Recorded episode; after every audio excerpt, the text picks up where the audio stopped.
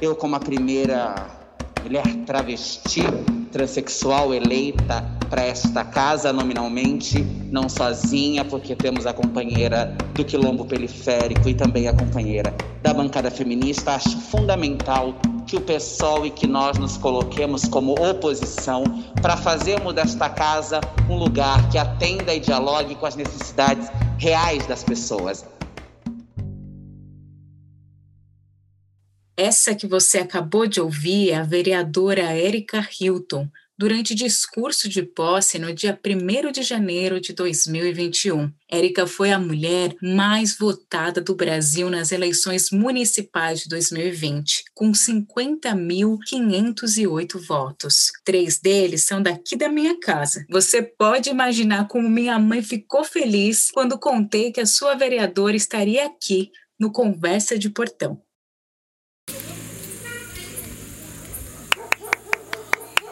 Eu sou Jéssica Moreira e este é o Conversa de Portão, um podcast produzido pelo Nós Mulheres da Periferia em parceria com o UOL Plural, um projeto colaborativo do UOL com coletivos e veículos independentes.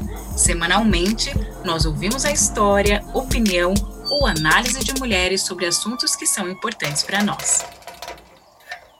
A Erika Hilton tem 28 anos e já foi co-deputada estadual da bancada ativista. Além disso, tem um histórico na militância a partir do movimento estudantil, do movimento LGBTQI+, e também no movimento negro. Érica cresceu em Francisco Morato, na região metropolitana da cidade de São Paulo. Eu cresci em Perus, que fica a apenas quatro estações de trem de distância. A vereadora mais bem votada do país foi praticamente minha vizinha, e isso é muito representativo.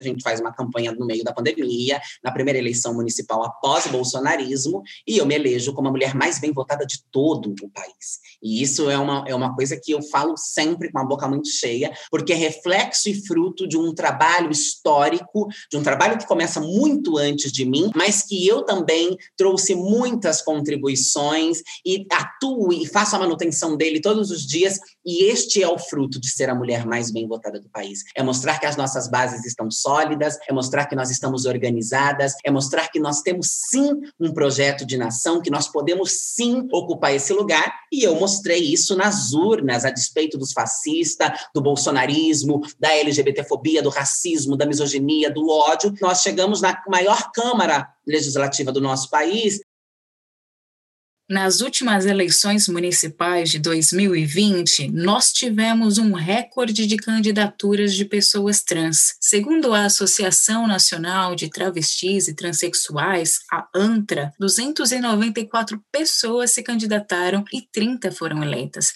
representando um aumento de 275% de pessoas trans na política quando comparamos a penúltima eleição em 2016. Foi quase quatro vezes mais. Ser a primeira mulher trans a ocupar este lugar também exemplifica porque o Brasil é o primeiro país do mundo que mais mata mulheres trans e travesti, porque a população LGBTQIA é tratada como menos gente, como menos humana na cidade de São Paulo. A ampliação da participação política de pessoas trans se dá diante da urgência no combate à violência contra mulheres e homens transgênero no Brasil. Segundo a ONG Transgender Europe, o Brasil lidera o ranking de países que mais matam trans no mundo. Em 2020, foram 175 travestis e mulheres transexuais assassinadas, segundo o relatório da ANTRA. A alta é de 41% em relação ao ano anterior, quando foram registrados 124 homicídios. 78% das vítimas foram identificadas como negras, pretas e pardas. São Paulo, onde Erika Hilton mora e legisla, é o estado com maior registro de assassinatos de mulheres trans no último ano. Nós somos uma comunidade gigantesca que vivemos na sociedade como qualquer outra pessoa. Não é um nicho, 10 pessoas. Nós estamos na sociedade num número proporcional e merecemos ser respeitados, né? Agora, com relação ao país e, e toda esta violência contra as mulheres, em especial as mulheres negras, as mulheres trans, que são as que mais morrem, o Brasil é o primeiro país do mundo que mais mata mulheres trans travestis, inclusive com um país onde a transexualidade é crime, né? O Brasil consegue superar esse marco, é uma questão extremamente cultural e que precisa ser enfrentada. Desde 1 de janeiro de 2021, Érica tem enfrentado isso dentro da institucionalidade política. A sua rotina se transformou também completamente. Geralmente começa às nove da manhã, quando ela realiza um ritual de skincare. Sim, porque isso também é muito importante. E entre agendas oficiais e extraoficiais, ela vai até pelo menos 10 da noite, quando consegue parar. A nossa entrevista, inclusive, aconteceu às 10 e meia mas ela gentilmente nos atendeu. Foi o tempo possível entre as tarefas ao próprio ato de legislar, que é sugerir ou aprovar leis que regulamentam a cidade, fiscalizar o poder executivo, cobrando respostas da prefeitura e de suas secretarias e também mostrar ao executivo as reais necessidades da população. Olha, a minha rotina, ela é bastante tensa, assim, intensa, tem bastante coisas ao longo do meu dia. Eu dou bastante entrevistas, né? Então eu falo com muita gente o tempo inteiro, fora as atividades oficiais. Sessão, comissão de administração pública, comissão de direitos humanos, né? Alguma audiência que acontece, reunião com o secretário, reunião com o presidente de não sei aonde, que são coisas do meu trabalho, né? Do, do meu dia a dia. E aí, no meio disso, tem entrevista, tem perfil, tem podcast, tem tem mestrado, tem doutorado, e eu gosto disso, né? Eu gosto de falar com pessoas, eu gosto de contar minha história, eu gosto de fazer uma análise política, de olhar o país, de refletir com as pessoas, de me conectar com o público. Talvez você não saiba, mas a Érica é a primeira mulher negra presidenta da Comissão de Direitos Humanos de São Paulo. Assim que chegou na Câmara Municipal, ela se candidatou à presidência geral da Câmara, mas obteve apoio apenas de seu partido. Essa ação, no entanto, movimentou as estruturas do jogo político, levando-a para a presidência da comissão, que é uma das mais importantes para pensar ações que afetam diretamente a vida da população, principalmente nesse momento de pandemia. Eu chego na Câmara me candidatando à presidência da casa, porque achava importante ter uma candidatura alternativa, diferente daquela que estava posta, inclusive para a gente poder transformar esses lugares, esses espaços. Enquanto o poder, a tomada de decisão estiver sempre nas mãos dos mesmos, vai ser muito difícil a gente mudar alguma coisa. E se a gente não for disputar esse lugar, a gente nunca vai chegar nele. Então, eu chego me candidatando, sim, uma candidatura que eu sabia que não ia ser eleita, uma candidatura respeitosa ao presidente que está eleito, mas uma candidatura de oposição, uma candidatura se colocando como um contraponto. E isso foi um choque na Câmara Municipal, porque eu cheguei no primeiro dia sem nem saber muito bem onde eu estava, mas muito consciente de mim, muito dona de mim, muito sabendo que eu precisava transmitir no meu pronunciamento, e a Câmara ficou perplexa, porque não esperavam isto, né? E a partir disso eu ganhei um respeito dentro da casa. Não à toa eu me elejo como presidenta da Comissão de Direitos Humanos, né? A primeira mulher negra eleita a presidir uma comissão numa casa legislativa no Brasil. Isso é gravíssimo, mas também é louvável ao mesmo tempo, né? Porque é um colher de nossa história, é um colher dos frutos que foram construídos, né? Eu não chego aqui de qualquer maneira, eu não ocupo este lugar de qualquer maneira. Tem um, uma jornada, tem um caminho atrás de mim que me leva aqui. Lamentável que só agora nós estamos chegando neste lugar, né? Nós poderíamos e deveríamos ter chegado muito antes. Ser a primeira também é uma denúncia. Para além dessa agenda movimentada que a gente falou, há outros fatores que atravessam o dia a dia das mulheres trans na política. Tanto Erika Hilton quanto outras vereadoras sofrem diversas violências diariamente quando encaram o desafio de ocupar com seus corpos esse lugar. Passo momentos muito difíceis com a, a, violência, as ameaças em tentativa de invasão ao meu gabinete, né? Uma, uma constante perseguição. Em janeiro, mês que se celebra a visibilidade trans, parlamentares do PSOL foram diretamente atacadas No dia 26, o gabinete de Erika Hilton foi invadido por um homem que afirmava ser o responsável por ataques a ela durante as eleições de 2020. No dia 27 do mesmo mês, dois tiros foram disparados contra a co-vereadora da bancada feminista, Carol Iara. E no dia 31, um motoqueiro fez um disparo em frente à casa de Samara Sóstenes, do Quilombo Periférico. Um estudo da revista Asmina com a ONG Internet Lab indica que na campanha do ano passado, 123 candidatas do Brasil receberam, em média, 40 xingamentos por dia. Érica era uma das mais atacadas. Nesse ano, ela entrou com ação contra 50 pessoas que ameaçaram na internet durante o período eleitoral. As mulheres não podem mais ser tratadas como se fossem menos, as mulheres trans não podem ser tratadas como se não fossem mulheres e precisam ser respeitadas em sua totalidade. Nós precisamos urgentemente de políticas que construam uma sociedade equânime e que combata o patriarcado e o machismo, que é o responsável por esse lugar desumanizador, por esse lugar inferior, por este lugar que tem que ser perseguida, atacada, violentada, morta, estuprada, porque afinal não dispõe do mesmo estatocós do homem, que é universal, que é viril, que é fálico, que é potente, etc. E essa baboseira que foi contada, e eles convenceram disso para matar, oprimir e dominar. Então, esta violência é uma violência sintomática da cultura machista e patriarcal que impera em nossa sociedade e que precisa urgentemente ser destruída para que se dê lugar para uma sociedade equânime, participativa, justa, respeitosa entre todos. Não é uma revolução de pessoas trans contra pessoas cis, de negros contra brancos, de mulheres contra homens,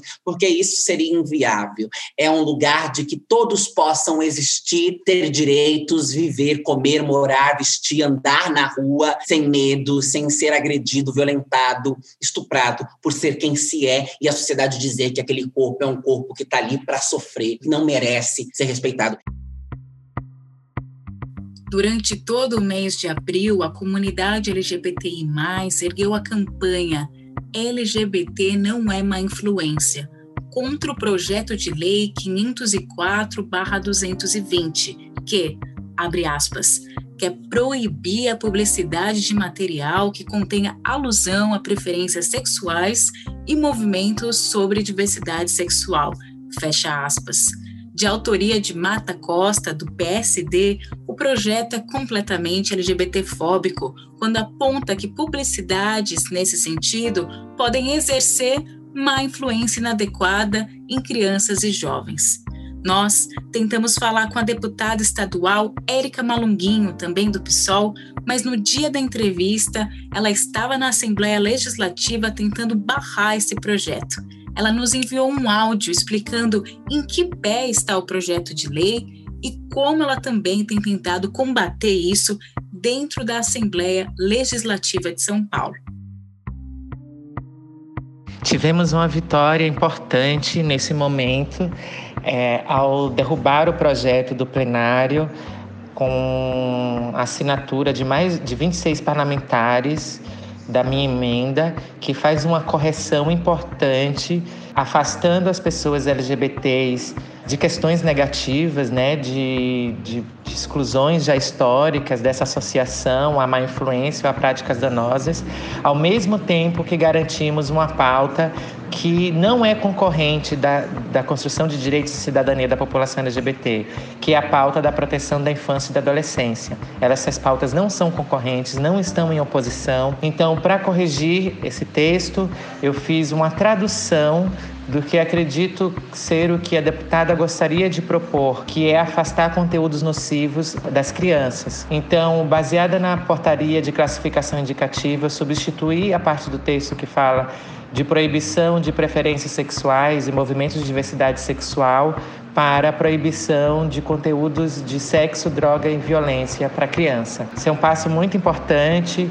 É, estou esperando que a emenda ao voltar para as comissões, agora, é, uma vez que o projeto caiu, ele vai volta para as comissões, que ela seja discutida, analisada da forma que deve ser feita inclusive é o que esse projeto nojento dessa deputada faz, é dizer que esse corpo não pode ser visto. Esse corpo é menos, esse corpo é sujo, esse corpo tem que ser apagado. E aí como que nós estamos pensando em uma sociedade fraterna e como nós estamos pensando em um papel do político ser um, um alguém que legisla pelo interesse da comunidade, da população e não pelos seus próprios interesses, pensando no melhor, no bem, em combater as desigualdades, as violências, as opressões, promovendo esse tipo de ódio, né? Exaltando esse lugar. Então, é uma coisa também a se pensar, porque nós precisamos ver em quem estamos votando, nós precisamos ver o que essas pessoas estão falando. Dizer que um grupo é menos do que o outro é dizer que essa pessoa vai levar pauladas na rua até a morte, que essa pessoa vai ter sua morte filmada, jogada na internet, como foi o caso de Dandara. Ter o seu coração arrancado pela mão de um criminoso que vai colocar a imagem de uma santa no lugar, e isso é normal, porque afinal a igreja, a política, a sociedade disse que aquele ser humano não era ser humano. Ser humano sou eu, universal ser de bem, né? Dentro de uma norma que eu mesmo criei para humilhar e oprimir todos os que não estão nessa norma. Antes de chegar na vida política, Erika Hilton enfrentou muitos desafios, principalmente dentro de sua família. Eu contei antes que ela morava bem pertinho aqui de mim. Assim como eu, ela teve uma infância secada de amor no quintal de sua avó e uma mãe que sempre a incentivou a ler, a estudar e também expressar sua identidade. Na adolescência, no entanto, influenciada pela religião e por outros familiares, sua mãe passa a acreditar que Érica deveria ser outra pessoa. É, aí nós temos uma, uma ruptura, uma montanha russa, porque um fundamentalismo religioso entra na minha família, a minha mãe se converte à congregação cristã no Brasil, e neste momento eu estou saindo da infância, pré-adolescência, entrando numa adolescência, e como eu sempre tive muita liberdade, como eu nunca sofri repressão, apanhei, minha, minha família, meu lar era um lugar seguro, o meu gênero, quem eu sempre soube que eu era, veio de uma forma muito espontânea e natural, e naquele momento a aquilo era um pecado e a minha mãe passava a ser culpabilizada pelo fato de eu ser uma pessoa trans, de eu ser uma travesti e não sabendo lidar com isso e completamente envolta pelo, pelo discurso religioso, pelo desejo de salvação da minha alma, numa tentativa de expurgar os males, ela acaba por criar uma ruptura, uma ruptura violenta. Eu vou para Itu num primeiro momento, numa tentativa de conversão que tá, que ocorre pelo seu período curto de tempo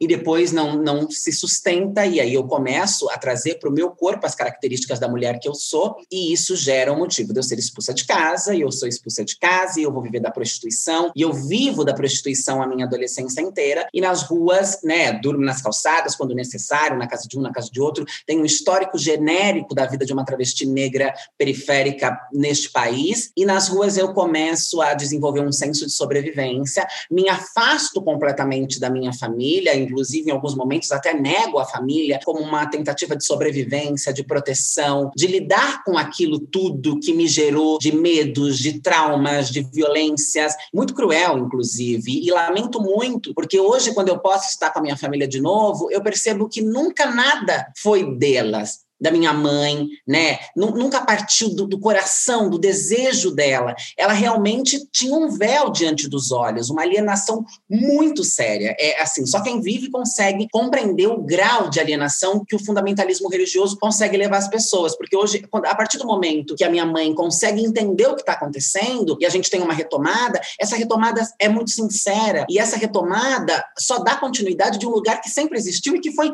interrompido por um discurso religioso de contra o meu corpo.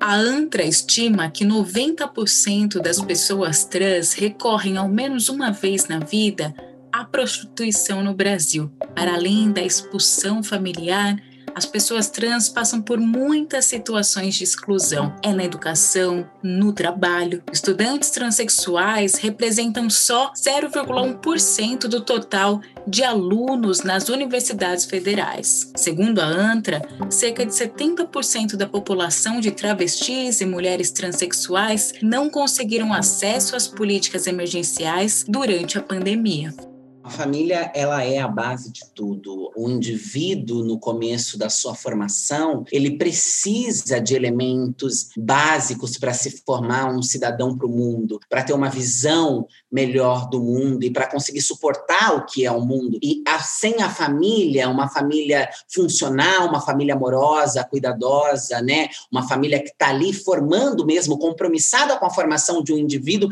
que precisa desses referenciais, é fundamental. Então, a família é muito importante. Por isso é tão triste quando LGBTs perdem as suas famílias, quando LGBTs são expulsos do seio familiar por serem LGBT. Essa ideia de que LGBTs devem ser expurgados da sociedade, devem ser massacrados, isso gera um índice de violência, sofrimento muito grande. E aí entram as políticas públicas. As políticas públicas são importantes para minimizar esse sofrimento, para minimizar essa desinformação, para minar esse ódio, para exterminar essa violência contra os corpos LGBTs, né? É importantíssimo que a política se comprometa na desconstrução dessas ideias desumanizadoras da população LGBT, porque quando nós falamos em política, nós precisamos representar a sociedade e buscar saídas para os sofrimentos destas pessoas que estão na sociedade. E não é aceitável que a comunidade LGBT ainda ainda só apareçam em políticas quando são para ser estigmatizadas, violentadas, ter os seus direitos retirados, ainda mais empurradas às margens. As políticas públicas são importantes para que a gente diminua o número de morte, de violência, de suicídio, de abandono familiar que é gerado pela desinformação, pelo ódio e por falta e por ausência de política, né? E uma política também nesses momentos que permitam que a população LGBT tenha condições de viver em sociedade da mesma forma como qualquer outro indivíduo. Então a gente precisa de política de empregabilidade, de uma política de educação, de uma política que construa referenciais. Nós não podemos aceitar o apagamento nos livros, na mídia, na revista, na literatura qualquer ela que seja da comunidade LGBT. Nós precisamos ser vistos, ouvidos, e isso se dá a partir de políticas, da nossa presença nos espaços, e o contrário a isso é completamente inaceitável. Para finalizar esse papo, eu fiz uma pergunta a Érica que eu mesma tenho tido dificuldade de responder. E o futuro? E os sonhos? A gente fecha aqui com a primeira mulher negra trans da Câmara dos Vereadores de São Paulo desenhando futuros possíveis.